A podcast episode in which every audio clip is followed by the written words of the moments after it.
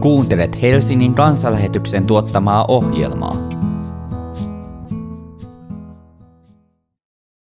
Tämän sunnuntain evankeliumiteksti on kirjoitettuna Matteuksen evankeliumin 11. luvussa ja nousemme sitä kuulemaan.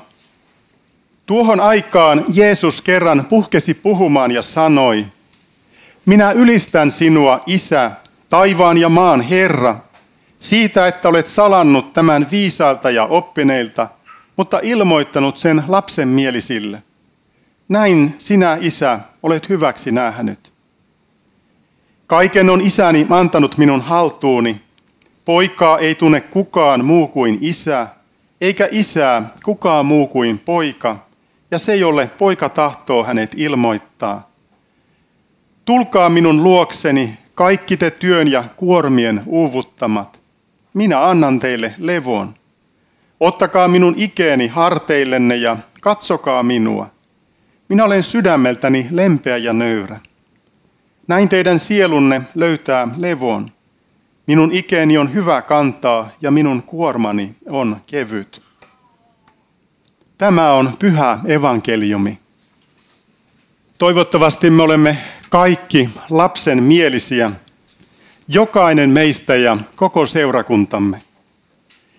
Sillä Jeesuksen sanat kertovat meille, että Jumalan pelastussanoma on ilmoitettu lapsen mielisille. Ja Jeesus opettaa lapsenmieliset tuntemaan isää. Juuri ennen näitä sanoja Jeesus oli nuhdellut niitä kaupunkeja, joissa useimmat Jeesuksen voimalliset teot olivat tapahtuneet. Jeesus oli nuhdellut niitä siitä, että hänen sanaansa ei ollut vastaan otettu, eikä se ollut saanut vaikuttaa Jumalan mielenmukaista parannusta, elämänmuutosta ajattelutavan muutosta. Asian vakavuus käy ilmi siitä, miten Jeesus kertoo Sodoman osan olevan tuomiopäivänä helpompi kuin kotikaupunkinsa Kapernaumi. Muistakaamme, että Jeesus itse on tuo tuleva tuomari, joten hän tietää, mitä hän tulee tuomitsemaan. Me saatamme helposti pysähtyä ajattelemaan, Miksi Jumala on salannut perustosiasiat viisaalta ja ymmärtäväisiltä? Eikö se ole väärin? Eikö heillekin olisi pitänyt kertoa? Mutta kun palaamme siihen, mitä juuri edellä on tapahtunut, huomaamme jotakin merkittävää. Jeesus oli siis nuhdellut kaupunkeja, joissa useimmat hänen voimallisista teoistaan olivat tapahtuneet. Toisin sanoen, Jeesus oli antanut hyvin vahvan todistuksen näiden kaupunkien asukkaille. Ei vika ollut Jeesuksen todistuksessa. Vika oli siinä, ettei hänen sanomaansa ollut otettu vastaan. Tässä on jotakin hyvin samaa kuin siinä, miten Jeesus sanoo, etteivät terveet tarvitse parantajaa, vaan sairaat. Ja miten hän ei ole tullut kutsumaan vanhuskaita vai vaan syntisiä.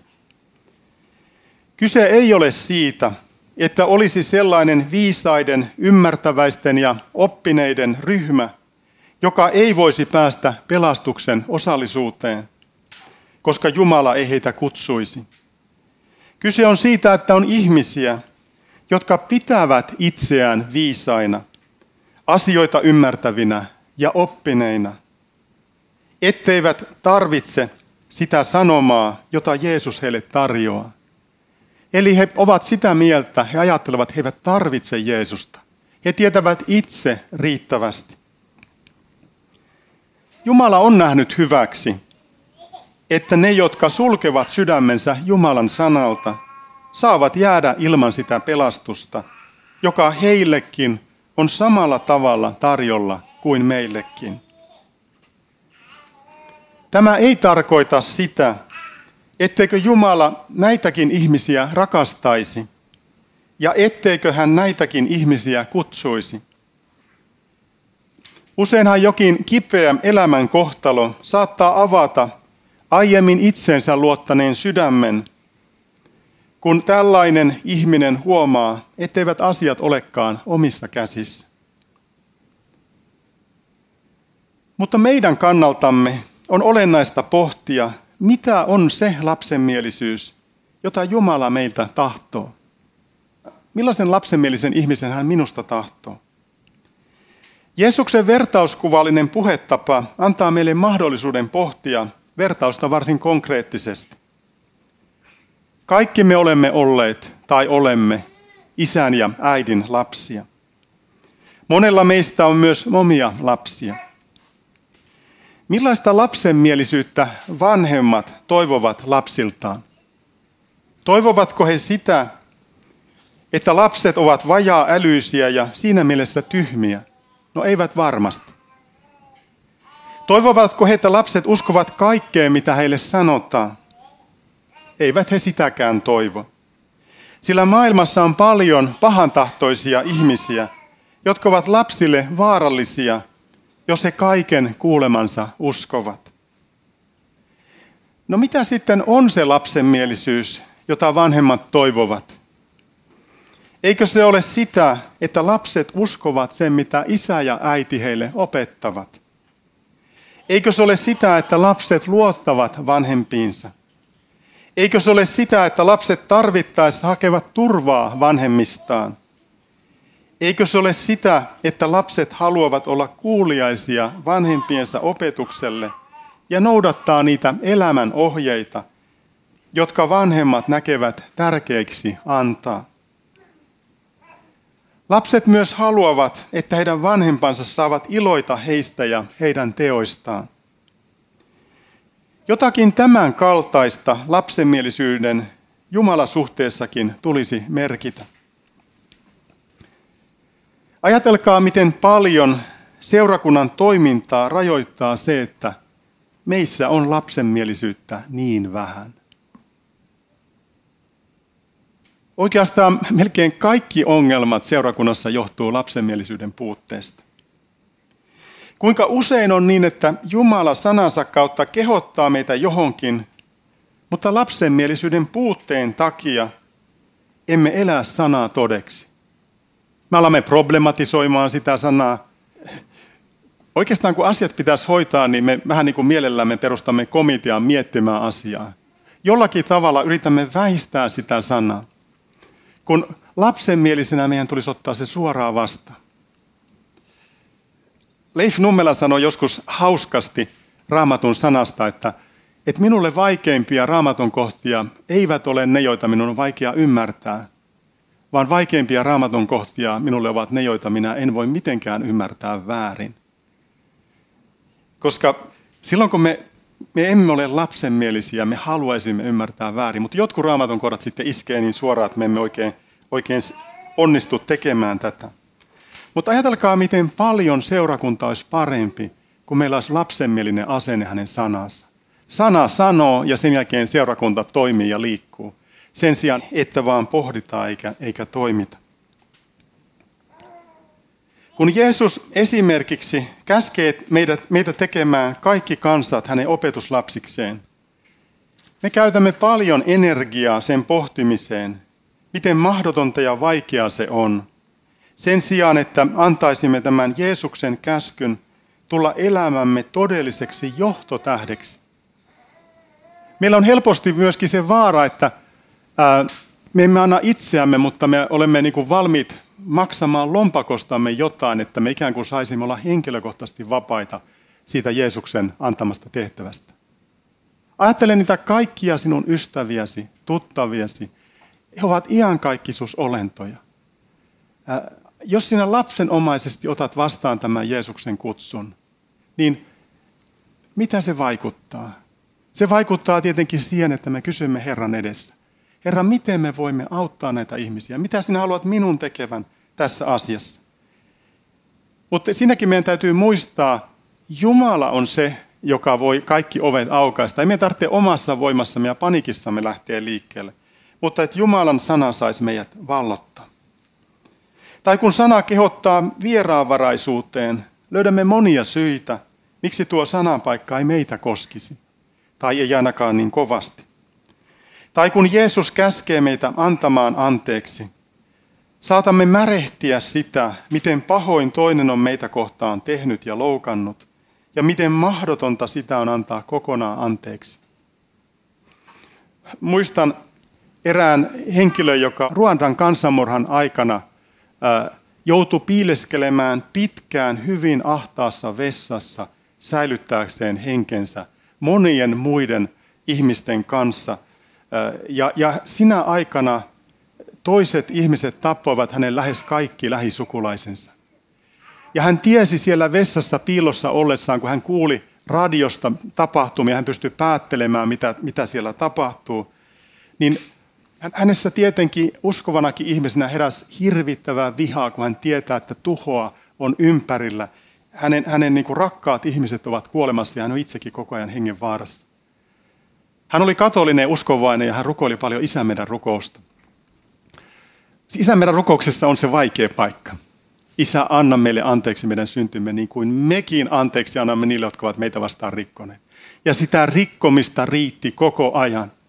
Ja tuossa tilanteessa tuo, tuo uskova ihminen niin alkoi kokea itsensä jotenkin, niin kuin, se, se paikka oli niin vaikea ja sitten hän jätti sen, sen kohdan pois siitä rukouksesta. Ja vähän aikaa hän koki olonsa hyväksi, että nyt hän ei ole ainakaan tekopyhä. Mutta sen jälkeen hän koki, niin kuin Jumala olisi koputtanut häntä olkapäälle ja sanonut, että, että tämä ei ole ihmisen tekemä rukous. Että sinä et voi jättää siitä pois tuota kohtaa. Ja sen jälkeen hän sai rukoilla sitä uudestaan ja lopulta kävi itse asiassa niin, että kun hän pääsi sieltä pois, selvisi hengissä, lähes kaikki lähisukulaiset oli tapettu. Se, joka oli tätä johtanut hänen lähisukulaistensa tappamista, oli joutunut sitten vankeuteen ja, ja tuota, tämä henkilö halusi mennä tapaamaan tätä ihmistä. Olisiko ollut puolisen vuotta, jos sitäkään tämän kaiken kauheuden jälkeen. Ja, ja tuota, sitten kun tämä ihminen tuli tämän vankilaan, tai, tai saa tavata sitä, kun tämä toinen oli vangittuna, ja sitten se vangitsija, ei tämä ihminen itse, joka oli tullut sinne, niin vangitsija jotenkin sanoi, että kerro sika, miten sä tapoit hänen perheensä. Ja, ja kaikella tavalla osoitti tätä, tätä tuota halveksuntaa. Sitten tämä uskovainen ihminen meni sen tappajan luokse, joka vapisi varmaan ehkä pelosta ja häpeästä. Otti tätä tappajaa kädestä kiinni ja sanoi, minä annan sinulle anteeksi.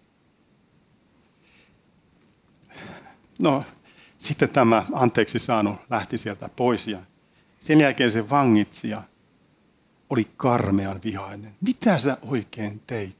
Hän on tappanut sun koko perheesi. Ja mä toin hänet tänne, että sä voit sylkeä tai mitä vaan hänelle, ja sä annat hänelle anteeksi. Sellaista on Kristuksen anteeksi antamus. Ei alkuseurakunta ollut täydellinen, mutta se oli varsin lapsenmielinen. Siksi sanoma levisi voimakkaasti. Bujartsin mukaan kreikan kielen sana, jota tässä käytetään, jonka sekä vanha että uusi raamatun käännös ilmaisivat sanalla lapsenmielinen, tarkoittaa lähinnä alaikäistä, koulua, koulun käymätöntä ja holhouksen alla olevaa lasta. Niinpä Jumalan lapsen tulee aina olla Jumalan edessä alaikäinen ja Jumalan holhouksen alainen. Jumalan lapsi on riippuvainen Jumalasta ruoan saantia myöten. Tänä päivänä on valitettavasti monia, jotka eivät lapsenomaisesti ota vastaan Jumalan ilmoitusta itsestään, vaan väittävät vastaan ja luulevat voivansa ratkaista, millainen Jumalan tulisi olla. Mutta silloin me ymmärrämme, että heillä ei ole oikeaa Jumalaa. Olkaamme me vastaanottavaisia Jumalan edessä. Meidän on syytä tietää, ettei meillä ole muuta varmaa tietoa Jumalasta ja oikeasta elämästä kuin se, minkä Jumala on meille ilmoittanut. Niinpä voikin sanoa, että viisas on se, joka tietää, ettei tiedä. Tyhmä puolestaan se, joka luulee tietävänsä, vaikka ei tiedä. Isä on nähnyt hyväksi avata taivaan aarteet lapsenmielisille ja sulkea ne viisailta. Synnin olemus on ollut Jumalan kaltaiseksi pyrkiminen, riippumattomuuteen Jumalasta. Samalla tavalla viisaat ovat kuvitelleet tulleensa riippumattomiksi siitä tiedosta, jonka raamattu meille välittää. Isä on antanut kaiken Jeesuksen haltuun.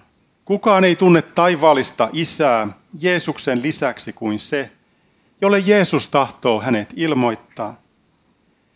Jeesuksen rooli ei ole ainoastaan keskeinen, se on ainutlaatuinen ja korvaamaton.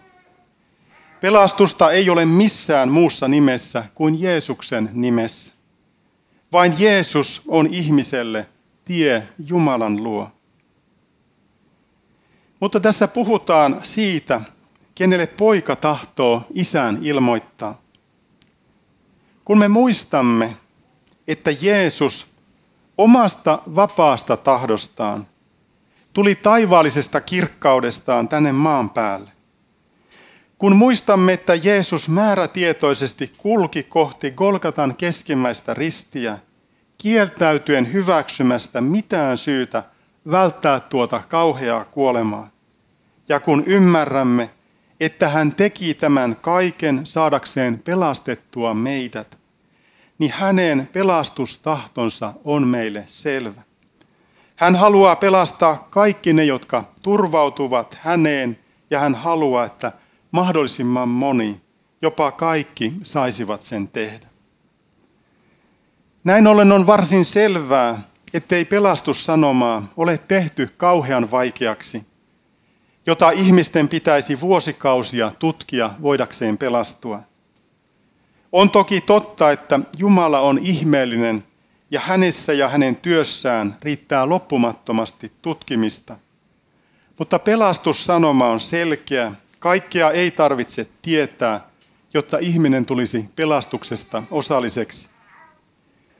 Kun me tutkimme apostolien tekoja, näemme, miten seurakunta lähti liikkeelle. Keskeisen kristillisen pelastussanoman voi nähdä koostuvan kolmesta asiasta. Ensiksikin Jeesus on Kristus, Jumalan voitelema pelastaja. Hän on Jumalan poika. Toiseksi Jeesus on meidän syntiemme tähden kuollut Golgatan ristinpuulla. Syntiemme tähden me ansaitsemme rangaistuksen, mutta käsittämättömän rakkautensa tähden vapahtajamme Jeesus Kristus kärsi meidän ansaitsemamme rangaistuksen ja hänen ristinkuolemansa turvaten me saamme olla vapaita. Kolmanneksi, Jeesus nousi kuolleista kolmantena päivänä, voittain kuoleman vallan ja avaten meille tien taivaaseen. Näin me näemme, miten ratkaisevan tärkeä Jeesus on pelastuksemme kannalta. Kukaan muu ei voi meitä pelastaa. Siksi onkin niin tärkeää, että autamme pelastusta tarvitsevan ihmisen Jeesuksen luo. Kun ihminen uskoi, että Jeesus on Kristus, Jeesus on Jumalan poika, kun hän uskoi, että Jeesus on kuollut hänen puolestaan ja että Jeesus on ylösnoussut, hänet voitiin kastaa Jumalan lapseksi. Koska Jeesus on Jumalan poika, hänen kauttaan meillä on yhteys isään. Koska Jeesus on kuollut puolestamme, me saamme olla vapaita. Ja koska Jeesus on noussut kuolleista, me tiedämme Jumalan hyväksyneen Jeesuksen sovitustyön. Ja sen tähden, että Jeesus on noussut kuolleista, meillä on elävä vapahtaja. Tätä seurakunnan ei tule koskaan unohtaa. Meillä on elävä vapahtaja, joka on meidän kanssamme ja johtaa meitä. Jeesus ei elänyt ainoastaan kerran noin 2000 vuotta sitten maan päällä. Hän on elävä Herra, jonka yhteydessä voimme elää päivittäin. Alkuseurakunnan keskeinen sanoma oli Jeesuksen ylösnousemus. Se todisti, että hänen väitteensä ovat totta. Todisti, että hänellä oli valta antaa syntejä anteeksi, mikä oikeus kuului vain Jumalalle. Se todisti, miksi meri ja aallotkin tottelivat häntä, miksi riivaajat väistyivät hänen edessään ja miksi hän kykeni kävelemään vetten päällä. Rakas seurakunta, pyrkikäämme ja pyritään aina elämään Jeesuksen lähellä. Kun Jeesukselta kysyttiin hänen maanpäällisen elämänsä aikana merkkiä, joka todistaisi hänen valtuutuksensa, hän ainakin kolme kertaa totesi, että ylösnousemus tulee olemaan se merkki. Siksi meidän on tärkeää tänäkin aikana, 2021 vuonna, oppia tuntemaan, miten todella hyvät perusteet meillä on uskoa Jeesuksen ylösnousemukseen. Näin tärkeää asiaa Jumala ei ole jättänyt heikkojen todisteiden varaa. Suosittelen lämpimästi, että jokainen perehtyy tähän asiaan huolella, jotta, jotta voimme vastata niille ihmisille, jotka luulee, että, että me uskomme huonoilla perusteilla. Että hekin voivat niin ymmärtää, että kannattaa rukoilla Jumalaa ja kysyä, että, että voisinko minäkin saada olla hänen lapsensa. Saarnatekstimme loppupuolella Jeesus kutsuu luokseen kaikki, joita työ ja kuorma uuvuttaa. Milloin työstä tuli raskasta? Kun Aatami ja Eeva lankesivat syntiin, kaikki pahuus tuli maailmaan. Sen jälkeen oli totta se, että otsasi hiessä pitää sinun työtä tekemään. Jeesus kutsuu väsyneitä lepoon. Hän tahtoo, että emme ole ylityöllistettyjä ja että emme kantaisi vääränlaisia kuormia. Jo tässä ajassa me saamme elää anteeksi antamuksessa. Meidän ei tarvitse kantaa meidän syntiemme taakkaa. Ja kerran taivaassa me saamme vapautua myös meidän langenneesta ruumiistamme. Me saamme päästä vapaaksi kaikesta synnin turmeluksesta. Tuossa Jeesus sitten sanoo myöskin, että ottakaa minun ikeni teidän päällenne ja oppikaa minusta. Hän, hän puhuu siitä, kuinka hän on, hän on hiljainen ja nöyrä sydämeltä, ja niin te löydätte levon sielullenne. Tämä kertoo meille siitä, että me emme ainoastaan opi Jeesuksen sanoista. Meitä on kutsuttu seuraamaan häntä myös siinä merkityksessä, että miten me näemme hänen elävän, siitä meidänkin tulee ottaa mallia. Hänen ikensä on sovelias ja minun kuormani on keveä. Jos me ajattelemme, miten tämä soveltuu esimerkiksi Paavalin elämään. Kyllähän Paavali joutui kokemaan monenlaista vainoa uskon tähden. Siitä ei ole kysymys, etteikö näin voisi käydä, vaikka ikeeni on sovelias ja kuormani on keveä. Kyse oli siitä, että hänellä oli Jumala-yhteys hän tiesi, että hän on anteeksi annettu. Hänellä oli elämän tarkoitus. Hänellä oli iankaikkinen elämä. Ja silloin kun ihminen saa olla vapaa ja hän tietää, että hänen päämääränsä on taivas, hän saa olla, olla turvallisella ja iloisella mielellä. Lopuksi vielä toteat, kun meillä on teemana tänään kiitollisuus, niin Jumala haluaa meidän olevan kiitollinen, mutta kyllä, hän on antanut meille siihen hyvät perusteet – eikä vain, vain sano, että olkaa kiitollisia, vaikka teillä olisi vain vähän kiitollisuuden aihetta. Meillä on siis aivan valtava kiitollisuuden aihe siinä, että Jeesus tuli omasta vapaasta tahdostaan kuolemaan ristille sinun tähtesi, jotta hän saisi sinut iankaikkisesti omakseen. Rukoilemme. Rakas taivaanne Isä, kiitos siitä, että sinä olet antanut meille kaiken hyvän niin tässä ajassa kuin tulevassa. Kiitos, että sinä lähetit oman rakkaan poikasi Jeesuksen Kristuksen tänne maan päälle kantamaan meidän syntivelkamme, jotta me pääsisimme taivaaseen. Herra, auta meitä aina elämään sinun lähelläsi. Auta meitä kulkemaan sinun askelissasi. Auta meitä olemaan lapsenmielisiä. Niin Herra, että me emme estelisi, kun me kohtaamme sinun sanasi, vaan eläisimme sitä todeksi. Johdata meitä niin, yksilöinä kuin seurakuntana, jotta, tämä, jotta me ja tämä seurakunta tulisi tunnetuksi lapsenmielisyydestään, siitä, että uskomme sinun sanasi ja noudatamme sitä. Tätä pyydämme Jeesus, Jeesus sinun nimessäsi. Amen. Ohjelman tarjosi Helsingin evankelisuterilainen kansanlähetys. Jumalan palveluksemme, eli kansanlähetyksen messu, on sunnuntaisin kello 11 Alppipodilla – osoitteessa Karjalankatu 2a. Katso lisää kansanlähetys.fi kautta Helsinki ja tule mukaan!